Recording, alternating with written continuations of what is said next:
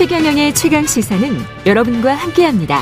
짧은 문자 50원, 긴 문자 100원이 드는 샵 9730. 어플 콩과 유튜브는 무료로 참여하실 수 있습니다.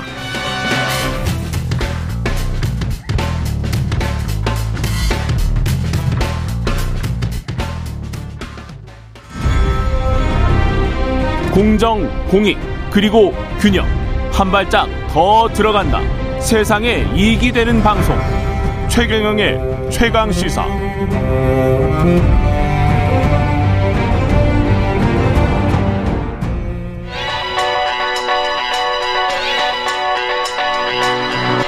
최강 시사.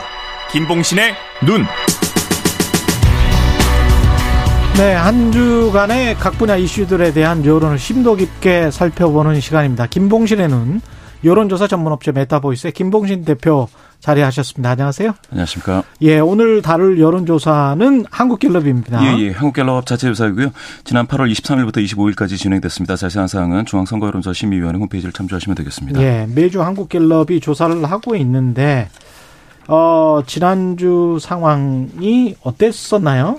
정당 지지도인데요. 정당 지지도 지금 뭐 이준석 전 국힘 대표도 뭐 문제가 많이 있다고 되어 있는데 예. 그래서 그런지 이제 국민의힘은 직전 조사 대비 1% 포인트 하락해서 35%입니다. 사실상 이제 횡보하고 있죠. 예. 예, 더불어민주당은 2% 포인트 상승해서 36. 그 두 당이 1% 포인트 격차로 벌써 7주 동안 오차범위 내에서 팽팽하게 이렇게 예. 경쟁하고 있습니다. 다 오차범위 내니까요. 예, 지금 예, 7주 그렇습니다. 동안 이라고 하는 게 7월 몇째 주부터죠? 7월 오차범위- 두- 둘째 주부터입니다. 둘째 예, 주부터 예, 예. 그때부터는 오차범위 내에 두 예, 당이 예. 있다. 예, 그렇습니다. 이렇게 생각하시면 될 것 같고 이게 더불어민주당은 그동안에 전당대회를 했는데 예, 예. 뭐 뚜렷한 변화가 없었다 이렇게 이야기를 해도 되겠네요. 맞습니다. 전당대회 예. 흥행은 실패한 것으로 보여지고요. 음. 이게 아마 이재명 후보가 승리가 거의 보장된 듯한 일방적인 게임이 되다 보니까 흥미가 좀 떨어졌다. 예, 떨어졌고요. 예. 그리고 당원 80조 논란이 여튼 부정적인 영향을 미친 것 같습니다. 음, 무당층 비율이 지금 좀 올라가고 있습니까? 예, 예, 그렇습니다. 전반적으로 이제 여론의 응답이 좀 떨어지면서 무당층도 좀 어, 많아졌는데요. 예. 여론조사 응답률이 대선 기간 동안은 20% 내외였습니다. 갤럽에서. 그런데 음. 현재는 10% 수준, 이번에 10.9%니까 응답들을 좀 많이 안 하시는데 더군다나 응답을 하셔도 무당층이 조금 많아졌습니다. 대선 때는 이제 양강 후보 소속 정당으로 어, 지지세가 좀 몰렸는데 지금 예. 좀 다소 적어졌다고 봐야죠. 그러다가 또 선거가 있으면 또 다시 결집할 수도 있고 예, 그럴 예, 것 그렇습니다. 같습니다. 예. 대통령 직무수행 평가는 대통령 직무수행 평가. 예. 예, 5주째 20% 갇혀 있는데요.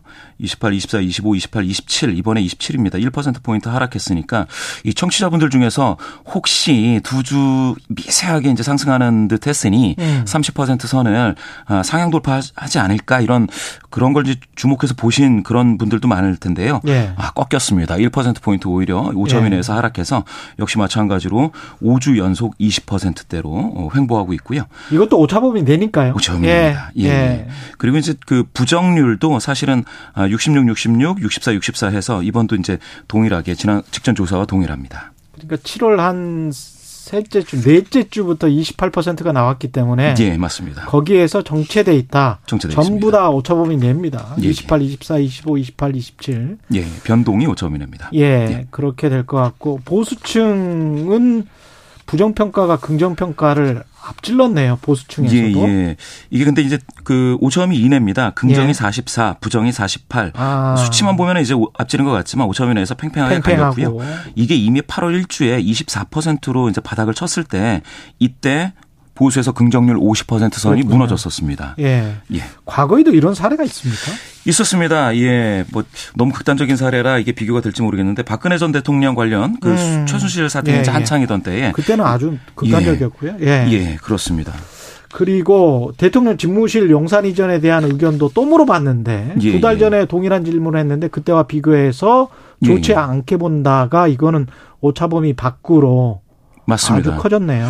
6월 2주에서는 44대 44로 긍부정이 이제 똑같았는데요. 음. 지금은 좋게 본다는 긍정이 31에 머물고 부정이 56이니까 절반을 넘었습니다. 예. 격차가 무려 25%포인트 더 부정적으로 바뀐 겁니다.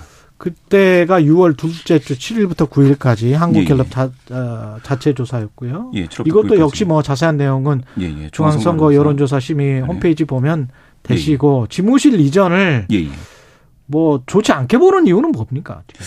예, 예. 좋지 않게 보는 이유는 국고 세금 낭비다가 가장 많아서 41인데요. 음. 아무래도 좀 불필요하게 낭비됐다. 그리고 뭐 이전할 이유가 있었느냐.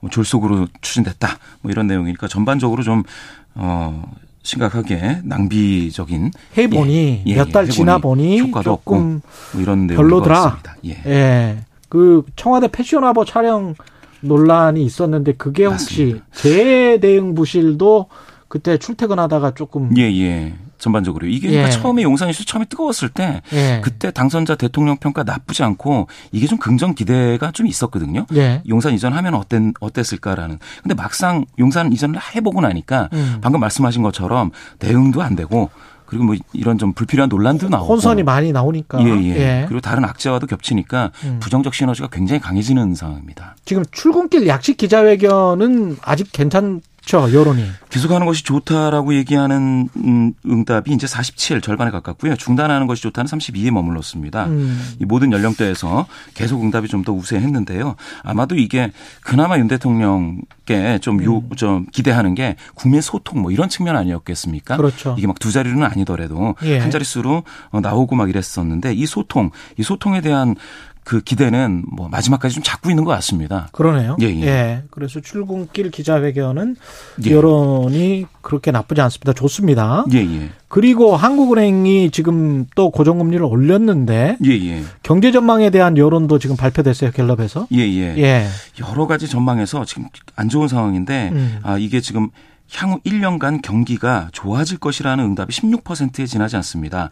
지난달에 14%였으니까 계속해서 바닥을 치고 있는데요. 예. 이게 그 최근에 뭐 한 2, 3년 봤을 때에 그 전에도 나쁘지 않았느냐 이럴 수가 있는데 그때는 그 코로나 팬데믹이 상당히 강할 때였습니다. 그렇죠. 예. 그러니까 당연히 그랬을 텐데 7월 지금 조사가 19일부터 21일이었습니다. 예, 예, 예. 7월 조사는 19일부터 21일까지 여서- 여전히 음. 그 어, 중앙선거여론조사 심의위원회 홈페이지 참조하시면 되는데요. 예. 팬데믹 이후에도 지금은 최저 수준으로 다시 빠진 거거든요. 아, 아, 이거 좀 심각하게 경제와 관련해서 공포감이 느껴질 정도로 어, 좀 응답이 안 좋습니다. 나빠질 것이 56%입니다. 56%. 예, 예, 그렇습니다. 집값 등락 전망에 관해서도 물어봤는데 예, 예. 이것도 최고치를 찍었군요.